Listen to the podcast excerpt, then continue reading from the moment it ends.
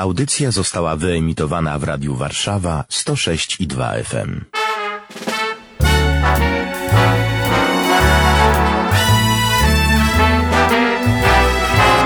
Garda i krawat.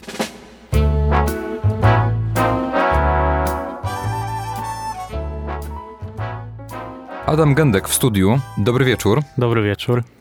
Bohaterem naszej rozmowy będzie Marek Gędek, twój tata, który odszedł do, do nieba już ponad 3 lata temu, prawda? Tak. W tej rozmowie e, bardziej pewnie niż tobie będzie mi pomagała książka, którą napisał twój tata, Pasja w pasji, czyli moje nieumieranie, Marek Gędek. Mm, We wstępie twój tato pisze coś takiego. Została napisana z myślą o moich dzieciach, żonie, rodzicach i chorych, z którymi się zetknąłem. Chociaż pretekstem do jej napisania stał się ujawniony nowotwór, nie jest to książka o chorobie. Nie wiem, czy mi się udało, ale chciałem, aby była to książka o życiu. No to skoro zostałeś wywołany już we, w samym wstępie, to właśnie jak ty odbierasz tą książkę, nie? Czy ona czujesz, że została faktycznie napisana jakoś dla ciebie? Tak. Yy, myślę, że na pewno czuję, że, że dla mnie czy dla całej mojej rodziny, ale ja mam może troszeczkę inny odbiór, bo ja trochę nie, nie odbieram jej jak ktoś, kto ją czyta po raz pierwszy, albo ktoś, kto się dowiaduje czegoś nowego. Ja czytam to i w zasadzie mam pewne sceny przed oczami. To jest to wszystko, co ja już znam, można powiedzieć, od środka w, jakiś, w jakimś e, stopniu. Ty jesteś zresztą lekarzem, jeszcze, no już No, mogę, mogę za dużo do, powiedziane Mogę do jeszcze, ciebie już ale- mówić chyba, panie doktorze, prawda? Chyba jeszcze chwilę trzeba się wstrzymać, ale No kilka tygodni dzieli cię od leku, to jest taki ostateczny egzamin lekarski. tak, chociaż będę mógł go pisać jeszcze przynajmniej cztery razy, także... Ale nastawiamy się, że zdajesz go za pierwszym razem oczywiście. tak, tak, tak. No, y, w każdym razie, nawet jeżeli nieoficjalnie, to na pewno jesteś już na dobrej drodze, żeby być lekarzem. I wiesz co, ja czytając tą książkę miałem wrażenie, że ona jest pisana też w jakimś sensie dla lekarzy. Znaczy jest to trochę taki, taka instrukcja, jak być dobrym lekarzem. Twój tato w pewnym momencie przytacza taką anegdotę świętego Jana Pawła II, kiedy był po zamachu w klinice Gemelli Mhm. i mm, on pisze właśnie, że Ojciec Święty chciał koniecznie, żeby go zoperować jeszcze latem, tuż po zamachu, żeby mógł wrócić jak najszybciej do pracy. No i wtedy lekarze się sprzeciwili, że trzeba przeczekać jeszcze te rzymskie upały, że zoperujemy Ojca Świętego na jesieni. I wtedy Jan Paweł II przyszedł rano na odprawę lekarską i zrobił im po prostu wykład na temat praw pacjenta, na temat praw człowieka. I on tam mówi takie genialne rzeczy, że właśnie y, pacjent jest podmiotem choroby, a nie, a nie przedmiotem leczenia. Tak, ja myślę, że w ogóle z tej książki tak naprawdę można wynieść e, jako młody lekarz albo student medycyny bardzo dużo. Pewnie jako doświadczony lekarz też, ale, ale myślę, że gdzieś te młodsze osoby jednak mają taką otwartość i się zastanawiają, jakim być lekarzem, tak? Jak pogodzić pewne rzeczy. I, I rzeczywiście ta podmiotowość to jest coś, co można wyciągnąć z tej książki, ale myślę, że tak naprawdę ona może dotrzeć na wielu płaszczyznach do młodych lekarzy, bo tam jest na przykład e, bardzo dobrze opisane to, jak się zaczęła choroba mojego taty i na przykład to, że być może, oczywiście tego nigdy nie wiadomo, ale być może można było jej uniknąć, tak? Że to wycięcie nowotworu pierwotne może było niedokładne. Jest tam też taki moment, w którym mój tata dostał chemioterapię, można powiedzieć, trochę na jedno kopyto, bo tak było w jakimś algorytmie napisane i ona w zasadzie tylko pogorszyła sprawę. Yy, więc można powiedzieć, pierwsza lekcja dla lekarzy z tej książki, no to po pierwsze bądź dobrym profesjonalistą, tak? Ucz się i rób, rób to, co robisz naprawdę dobrze. To znaczy, jeśli nie będziesz rzeczywiście się starał i być po prostu jak najlepszy w tym, co robisz, to odpowiadasz za ludzkie życie i mogą się, i mogą się zdarzyć rzeczy bardzo trudne. Ale myślę, że też bardzo dużo jest tutaj, w, m, jeśli chodzi o ten kontakt z pacjentem, tak? Że ten proces leczenia to nie jest tak, że lekarz sobie wybiera tylko i, i podejmuje pewne decyzje, że to jest interakcja pomiędzy pacjentem i lekarzem i najlepiej jeszcze rodziną pacjenta. Mi się wydaje, że tata może miał tu troszeczkę łatwiej, bo moja mama jest lekarzem i, i ona też bardzo czuwała i bardzo rozmawiali na różnych etapach leczenia. Jak ktoś, kto nie jest w tym klimacie medycznym, może też nie rozumieć pewnych rzeczy, więc mama była osobą, która bardzo dużo też tłumaczyła tacie. I dopiero mając taką świadomość, to też nie jest łatwe, no bo dla osoby, która nie jest związana z, w żaden sposób ze światem medycznym, być może łatwiej jest zdać się na, e, na lekarzy, nie? No twój Ale- w pewnym momencie pisze coś takiego, że wiele osób woli, żeby właśnie lekarz rozmawiał z żoną. On się woli sam od tego Tak. zdystansować. Że jest to pewne zrzucenie odpowiedzialności takiej za, Tak. za to. To prawda, to prawda. No, myślę, I że... dla niego dowodem jakby profesjonalizmu jest to, że lekarz przychodzi i właśnie znowu jakby traktuje mnie podmiotowo i, i daje mi prawo do pewnych decyzji, stawia mnie przed pewnymi rzeczami, bo mogę na przykład zamknąć jakieś tematy, bo mogę coś uporządkować w życiu, nie? Tak. Tak. Twój tak. tato zresztą też e, pomagał pewnym pacjentom, no, pisze to bardzo wprost, no, dawał też nadzieję pacjentom, nie? Znaczy czasami spotykał ludzi, którzy byli w bardzo no, pogrążeni w jakichś takich smutnych myślach, chociaż no, obiektywnie byli e, w dużo lepszym stanie niż twój tato, nie? Tak, tak. I to jest coś, co, co jest, y, no jest bardzo dobre, jeśli może to dawać jeden pacjent innemu pacjentowi, ale to też jest coś, co myślę, że może w jakimś stopniu dawać lekarz. Tą nadzieję i to pokazanie pewnych opcji, pewnych schematów czy możliwości leczenia, ale potem też y, pokazania tego w jakimś trochę większym sensie, tak, że że to jest też czas, w którym można, ten czas choroby, w którym można jakoś wykorzystać. Mam teraz zajęcia z psychiatrii i też, no to jest tak, że nie każdy psychiatra musi być psychoterapeutą, tak? Mm. To jakby może zajmować się leczeniem chorób psychicznych, a, nie, a niekoniecznie prowadzić terapię jako taką, psychoterapię. Natomiast, y, no rzeczywiście dzisiaj pan doktor nam powiedział i kiedyś też mi to powiedział jeden y, psychiatra, że on nie ma wątpliwości, że podczas rozmów z pacjentem jest te rozmowy są w jakiś sposób terapeutyczne. Hmm. I ja uważam, że no, tak byłoby dobrze, gdyby wszyscy tak myśleli, gdyby lekarze też mieli takie poczucie, że poza tym, że oni wybierają pewien schemat leczenia, bo to jest bardzo ważne, właśnie wybrać odpowiednie leki, zastanowić się, czy są jakieś interakcje, czy są jakieś inne choroby, no to bardzo ważne jest też to, żeby właśnie patrzeć na pacjenta w całości podmiotowo i widzieć, że ten aspekt jakiś terapeutyczny też możemy mu przekazać. Twój tata, ja myślę, że on pisze oczywiście o tym bez goryczy, ale to, o czym wspomniałeś, że tak naprawdę, no... On w pewnym momencie nawet mówi, że jest taka chińska anegdota, że jest, są trzy typy lekarzy. I pierwszy to jest taki, który w ogóle nie musi leczyć, bo potrafi zapobiegać chorobom. Potem jest taki, który bardzo dobrze leczy. I trzeci, który cały czas leczy. Tak. Cały czas leczy i, tu, i nie może jakby tego wytłumaczyć nawet, co robi. Tak. No i e, no, myślę, że pisze to bez goryczy, ale e, jednak właśnie wpadł w ręce no, trzeciego typu lekarzy, prawda? To znaczy początek tej choroby, no to niestety jest to, co powiedziałeś, jakiś rodzaj błędu lekarskiego. Tak, na pewno na jakimś etapie tak było i na pewno dało się to zauważyć, ale z drugiej strony mogę powiedzieć, że tak samo jak, jak łatwo nam zauważyć tych lekarzy, którzy może popełniają jakieś błędy czasem albo może nie przejmują się tak bardzo pacjentem, tak samo bardzo łatwo zauważyć tych, którzy rzeczywiście się przejmują i którzy rzeczywiście chcą jak najlepiej, nie? Chcą się zaangażować. No w ogóle jest ciekawe, bo tak myślałem, czytając też tą książkę, tam chyba za pierwszym razem tak sobie pomyślałem, że lekarz sobie może nawet trochę nie zdawać sprawy, że on powie jakąś, jakąś rzecz, która dla niego jest jedną rozmową, nie wiem, na 15 czy na 30 w ciągu dnia, i potem ten pacjent wraca do domu i to się ciągnie. I on powtarza te słowa. Tak, lekarz mi powiedział to. Jest rozmowa z rodziną, jest rozmowa z dziećmi. I myślę, że to jest bardzo ważne, nie? żeby rzeczywiście bardzo mm, podmiotowo i bardzo na pierwszym miejscu traktować pacjenta. To też y, byłem teraz z moją żoną na y, wolontariacie w Afryce w wakacje i tam mm. też zrobiło na mnie duże wrażenie, jak jeden młody lekarz, z którym przyjmowałem pacjentów, kiedy wyszedł jeden z pacjentów, powiedział, odwrócił się do mnie i powiedział tak bardzo zdecydowanie, z taką pasją w oczach: e, Słuchaj, kiedy przychodzi do mnie pacjent, to jest, ja jestem w 100% dla tego pacjenta. To jest jego czas. Ja po to jestem lekarzem i te 15 minut, a jak będzie chciał 20, to 20. Ja jestem tutaj dla niego. Zrobię to, co, to, co, e, to, co mogę, nie? No, wow. Mhm. Miejmy nadzieję, że nie trzeba wyjechać do Afryki, żeby to usłyszeć. Rozmawialiśmy poza, poza anteną przed chwilą i, i ty powiedziałeś mi, że na y, jednej sali wykładowej, y, zdaje się, był taki napis mniej więcej lekarzu zwalcz ból, zrób wszystko, żeby zniwelować ból u pacjenta. Ten y, napis był tak umieszczony, bo rzeczywiście miał pokazać to, że właśnie taki jest sens pracy lekarza, to znaczy zrób wszystko, żeby nie było bólu, ale no wydaje się, że wcale tak nie jest i myślę, że pokazuje to historia mojego taty, ale nie tylko, bo tak naprawdę teraz chodząc na zajęcia e, na szóstym roku, gdzie jednak mamy trochę tych zajęć praktycznych i, i, spotykamy się z pacjentami, z osobami ciężko chorymi, to temat bólu i cierpienia jest bardzo ważny, bo ludzie są ciężko chorzy i cierpią. I często jest tak, że, no, że nie każdy sam tą drogę znajdzie. To znaczy, nie każdy jest w stanie zaakceptować cierpienie i ból i znaleźć w nim jakiś sens. I oczywiście nie o to chodzi, żeby teraz nie leczyć pacjentów z bólu, bo kiedy jest to możliwe i kiedy mamy takie środki, to, to jak najbardziej. To jest rzecz bardzo, bardzo ważna, żeby pacjentowi w bólu również ulżyć, ale no wydaje się, że to nie załatwia sprawy, tak? Że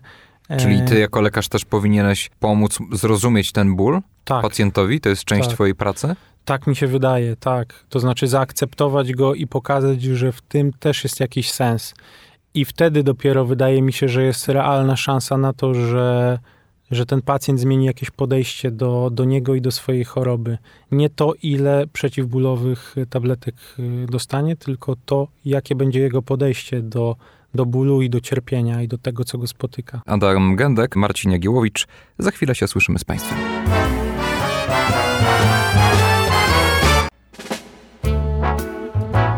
Garda i krawat.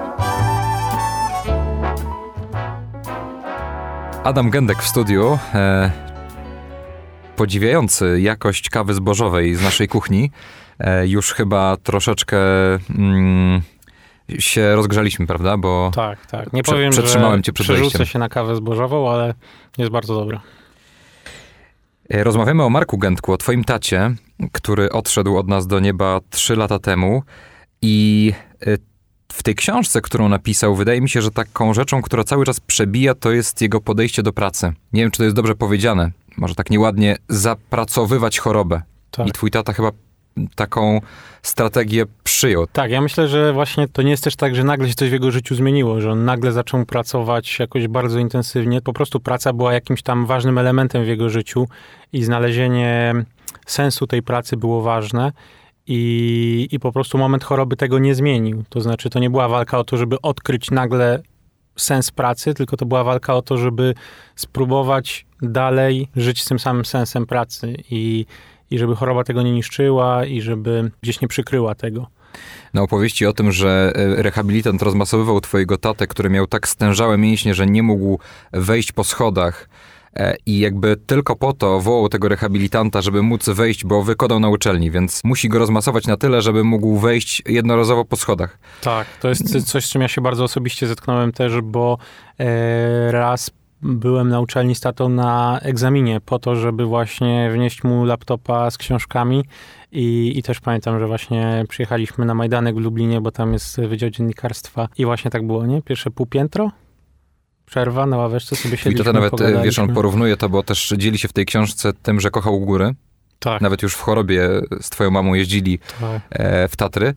I właśnie porównuje to e, wejście na, po schodach, właśnie, że to jest taki, najpierw jest atak szczytowy, znaczy potem jest atak szczytowy, najpierw jest wejście na półpiętro. Tak, tak. Y, To też y, było niesamowite, dlatego że on y, w książce opisuje pewną taką walkę wewnętrzną, którą toczył, ale wydaje mi się, że też niesamowite było to, że on y, y, jak już wchodził po tych schodach rzeczywiście, to to nie było tak, że on wchodził i wszyscy widzieli, jak on walczy, tak? On, jak pamiętam, jak my wchodziliśmy, normalnie wchodziliśmy, rozmawialiśmy o różnych rzeczach, on się pytał o pewne rzeczy związane tam z moją szkołą, studiami i tak dalej. I ta walka taka, to, to działa się w nim. To jakby to wchodzenie na szczyty było w nim, ale on, y, będąc na uczelni, starał się być w 100% dla innych. I to też było e, niesamowite, nie? Że nie chciał tak się rzucać z tym, że ja tutaj wchodzę i jestem chory, tylko Mhm.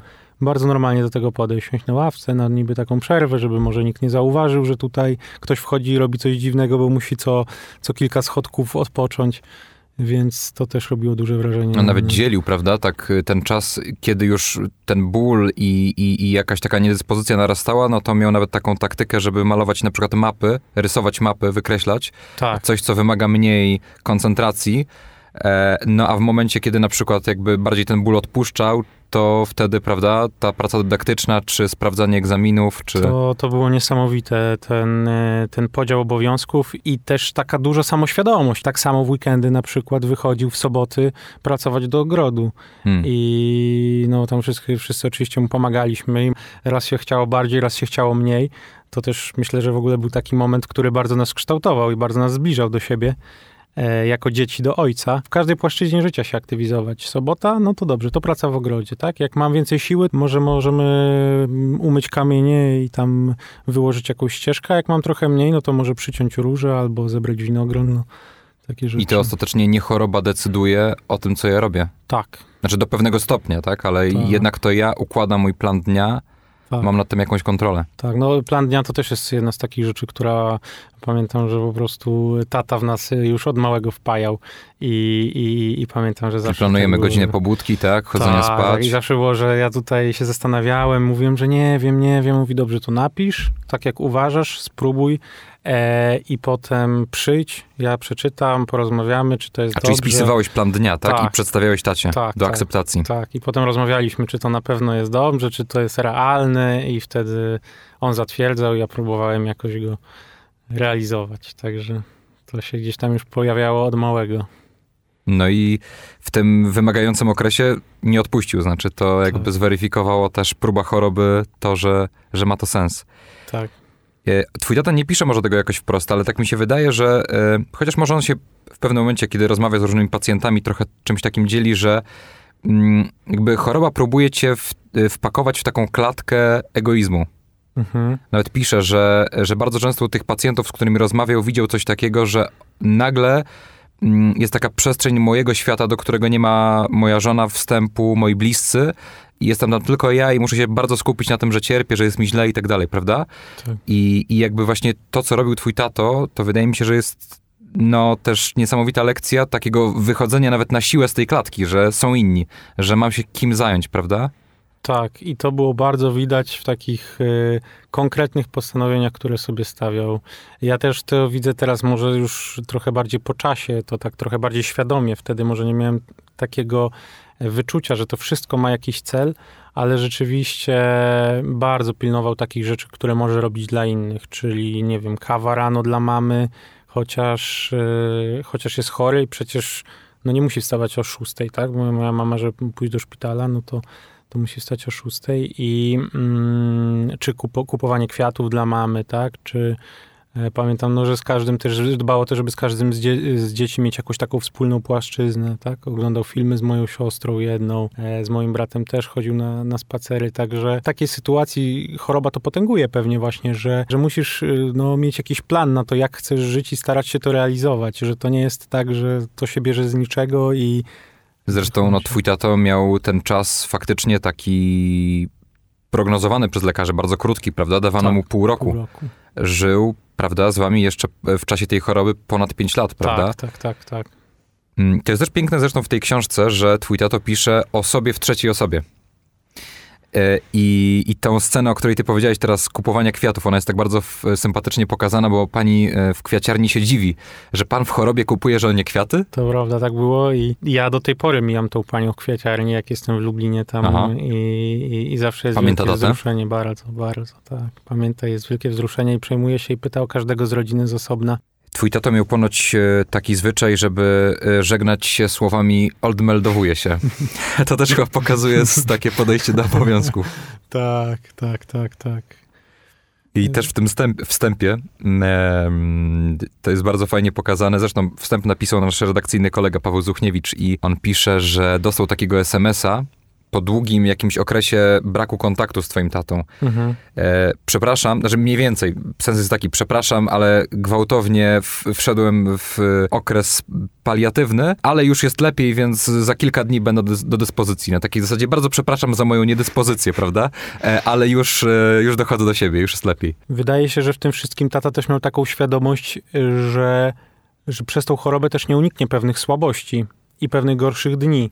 Mhm. I, i nie, tak mi się wydaje, że nie było w tym takiego oszukiwania, że no, że nie, że ja to tak nie mam, że tylko bardziej minimalizowanie strat. Wiem, że mam troszeczkę gorszy dzień, wiem, że może być, e, mogę nie być w stanie zrobić czegoś, no to nie będę się tutaj umawiał na spotkania, postaram się to przesunąć. Mnie to jakoś też e, tak bardzo pomaga w tym e, patrzeniu na mojego tatę, kiedy widzę, że on y, miał wady i bardzo starał się je jakoś walczyć z nimi, tak? Że to nie było tak, że wszystko się układało wspaniale, Tylko, że to naprawdę była trudna droga. On opisuje na przykład tam rozmowy z twoją mamą, że właśnie, no, chciałem jakoś, żeby to lepiej zabrzmiało, prawda, bo dzisiaj no, Tak. nie mogę się zmusić do jedzenia, ale coś odbruknąłem, prawda, i Tak. jakby taka walka, że no, można to było powiedzieć jakoś, jakoś bardziej elegancko. Znaczy, mówi to człowiek w zaawansowanej, naprawdę ciężkiej chorobie, gdzie jest w pełni zrozumiałe, że, Że może tak może nie chcieć, znaczy może nawet no, mieć jakieś obrzydzenie do jedzenia, prawda, i że musi się Tak. do tego przymusić, i jakby samo to już kosztuje,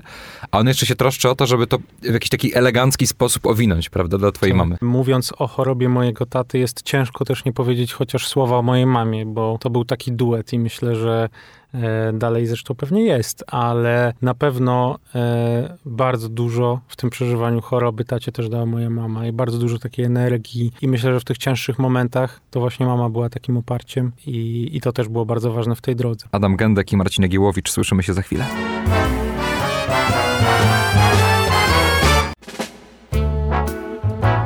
Garda i krawat.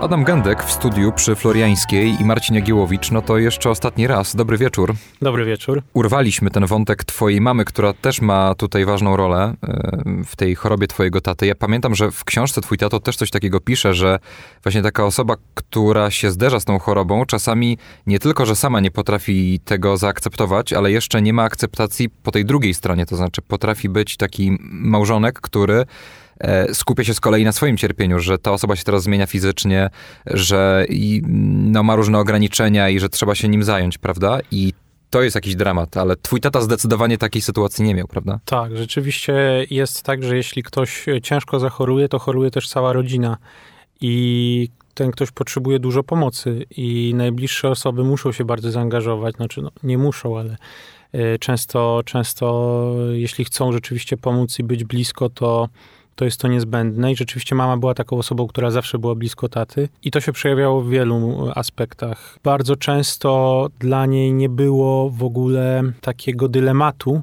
czy jechać z tatą, konsultować coś do jakiegoś lekarza na drugim końcu Polski, czy nie. Kończy dyżur, wsiada w samochód, jedzie z tatą. I, I potem wraca, tak, i to jakby i, wraca, idzie spać i następnego dnia do pracy, więc czy, czy po prostu kiedy stan chorego się pogarsza i potrzebna jest na przykład opieka domowa, to takie dbanie o to, żeby każdą wolną chwilę spędzić przy tacie, mimo tego, że już i wygląd fizyczny się znacznie pogarsza i może kontakt się znacznie pogarsza i może w pewnym momencie go już nie ma. Może to często było tak, że mama tylko czuwała albo aż czuwała. Więc ale pewno... podejmowała jakby tą decyzję, prawda? Że, że Tak. chce być przy twoim tacie. Tak. I to myślę, że dla nas, dla, dla każdego z nas to jest, był też wspaniały, wspaniałe świadectwo takiego prawdziwego małżeństwa i takiej miłości, e, jaką, jaką każdy z nas chciałby też w przyszłości zbudować. A powiedz, jak ty przeżywałeś tą chorobę, ty czy, czy, czy twoje rodzeństwo? No bo pewnie w takim momencie łatwo no, też uwierzyć, że się jest ofiarą, prawda? Tak, tak, zde- zdecydowanie i nawet myślę, że na początku tak jest. E, Ja jak się dowiedziałem o chorobie taty, to byłem mm, pod koniec gimnazjum i e, rzeczywiście pierwsze myśli były takie, że, mm, no, że mnie spotkało coś strasznego. To nawet może też jest ciekawe, że człowiek jest tak egoistyczny, że, że nawet myśli o sobie, że to mnie spotkało coś strasznego, gdzie zawsze na początku jednak e, najbardziej cierpi osoba chora, czyli tata ale na początku pamiętam, że to była taka duża wymówka, że ja mu, łatwo mi było odpuszczać pewne rzeczy, takie bardzo proste obowiązki wieku gimnazjalno-licealnego, mówiąc, że ja tego nie zrobię, bo przecież mój tata jest chory, mam ciężej niż inni. Hmm. E, natomiast rzeczywiście potem, patrząc na to, jak, jak tata przeżywa tą chorobę, jak, y, jak tym wszystkim też jest moja mama i rozmawiając z różnymi przyjaciółmi, samemu dojrzewając, jakoś formując się, myślę, że przeszedłem ja i też y, moja rodzina taką drogę właśnie z, do zrozumienia tego i, i wręcz pewnie do wdzięczności.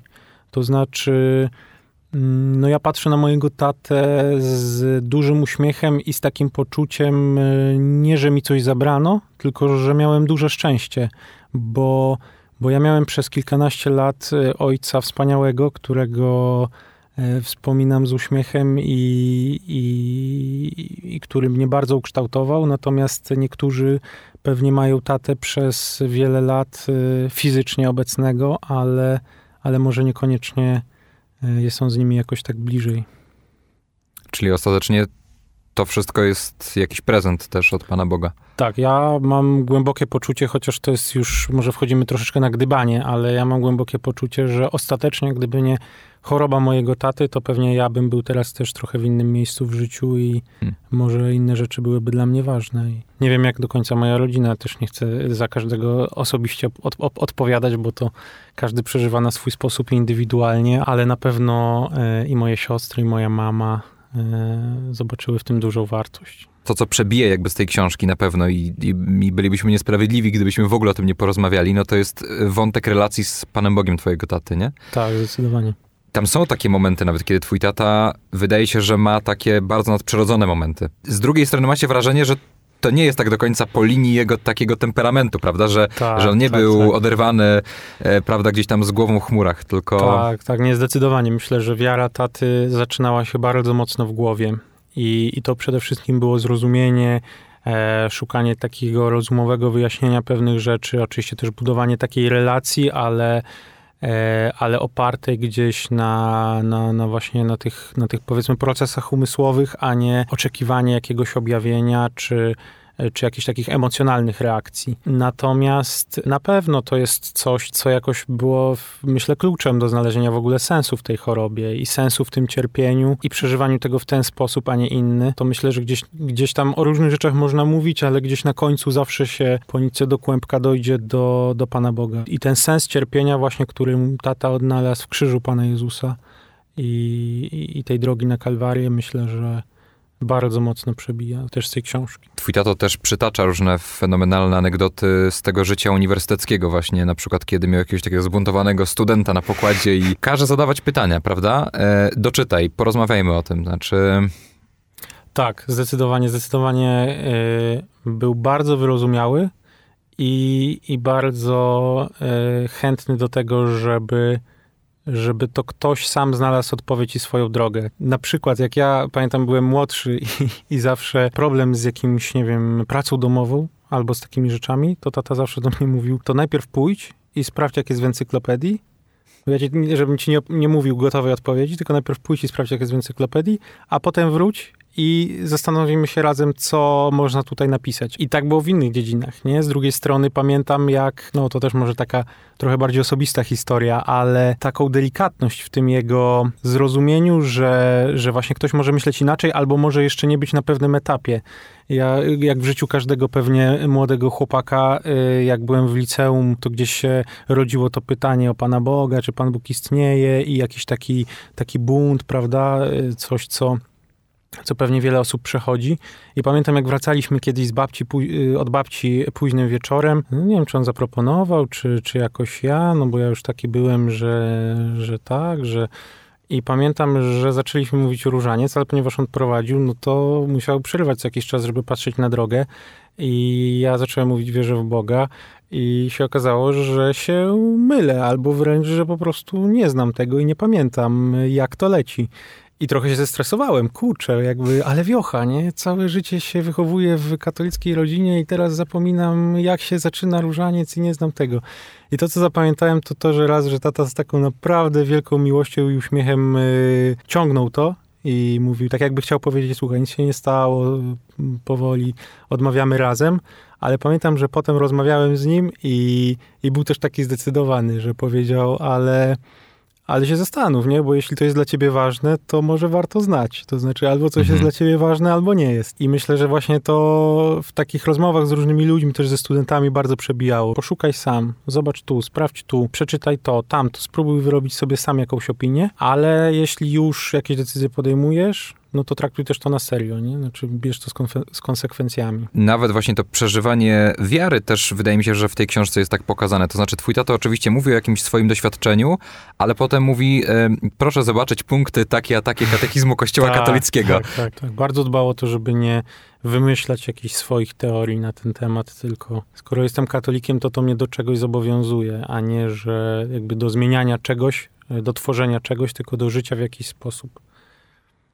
Czy z tego ostatniego okresu życia taty e, jeszcze jakieś takie wspomnienie ci może zapadło w pamięć? Mam takie wspomnienia, w których tata był jeszcze trochę e, w lepszym stanie i na przykład takie rzeczy związane z pracą w ogrodzie, gdzie właśnie zawsze wychodziliśmy i pracowaliśmy razem, ja się starałem pomagać i, że, i, i, były takie momenty, gdzie ja czułem, że, że tata tak mówi, że no to tym się zajmie Adam. Jakby i, i, i już zaraz tam mama czy siostry chciały coś powiedzieć, on mówi, nie, nie, spokojnie, jakby tym się zajmie Adam, on wie jak to zrobić.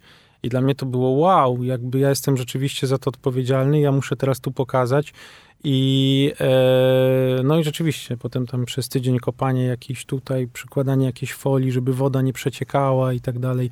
To ja, były bardzo drobne rzeczy, ale ja czułem, że to jest takie przekazanie trochę odpowiedzialności i takie pokazanie, że ja ci ufam, że ty dasz radę wziąć odpowiedzialność za pewne rzeczy. Na pewno pamiętam święta, które dbało o to, żeby, żeby pamiętam jak siedzimy przy wigilijnym stole, gdzie jest po prostu mu bardzo ciężko i dba o to, żeby się po prostu uśmiechać. Gdzie po prostu widać, że jest to taki uśmiech bardzo, mm, bardzo bolesny. Ale no to bardzo porusza serce, kiedy widzisz, że ktoś przy wigilijnym stole, chociaż jest bardzo chory, chce po prostu się uśmiechać. Nie jest w stanie nic powiedzieć, nie jest w stanie ten, ale chce się po prostu uśmiechać, żebyś ty przez chwilę przynajmniej nie musiał myśleć o tym, że jemu jest ciężko, tylko żebyś pomyślał, że jest dobrze. No i na pewno pamiętam też ten os ostatni okres, taki, ten, ten, kiedy tata, ten, ten dzień, kiedy tata odchodził i kiedy mama całą noc czuwała. Przy nim też mieli takie bardzo osobiste pożegnanie i, i ten moment, kiedy, kiedy, kiedy się widzimy po raz ostatni, to też na pewno pamiętam jako taki okres bardzo trudny emocjonalnie z jednej strony, a z drugiej strony, no byliśmy myślę, że na to przygotowani, pogodzeni i tacy z taką dużą nadzieją, że że się, że, że się jeszcze zobaczymy, no. że, że teraz może być z nami e, cały czas, a, a jeszcze się kiedyś zobaczymy, miejmy nadzieję, w niebie. No, zobaczymy, co, czy, czy my jakby dojedziemy, miejmy nadzieję. A, miejmy nadzieję. Że on dojechał, to raczej ja, ja przynajmniej mam taką pewność. Adamie, dziękuję ci bardzo za tę rozmowę. Bardzo dziękuję. Do usłyszenia. Do usłyszenia. Garda i krawat.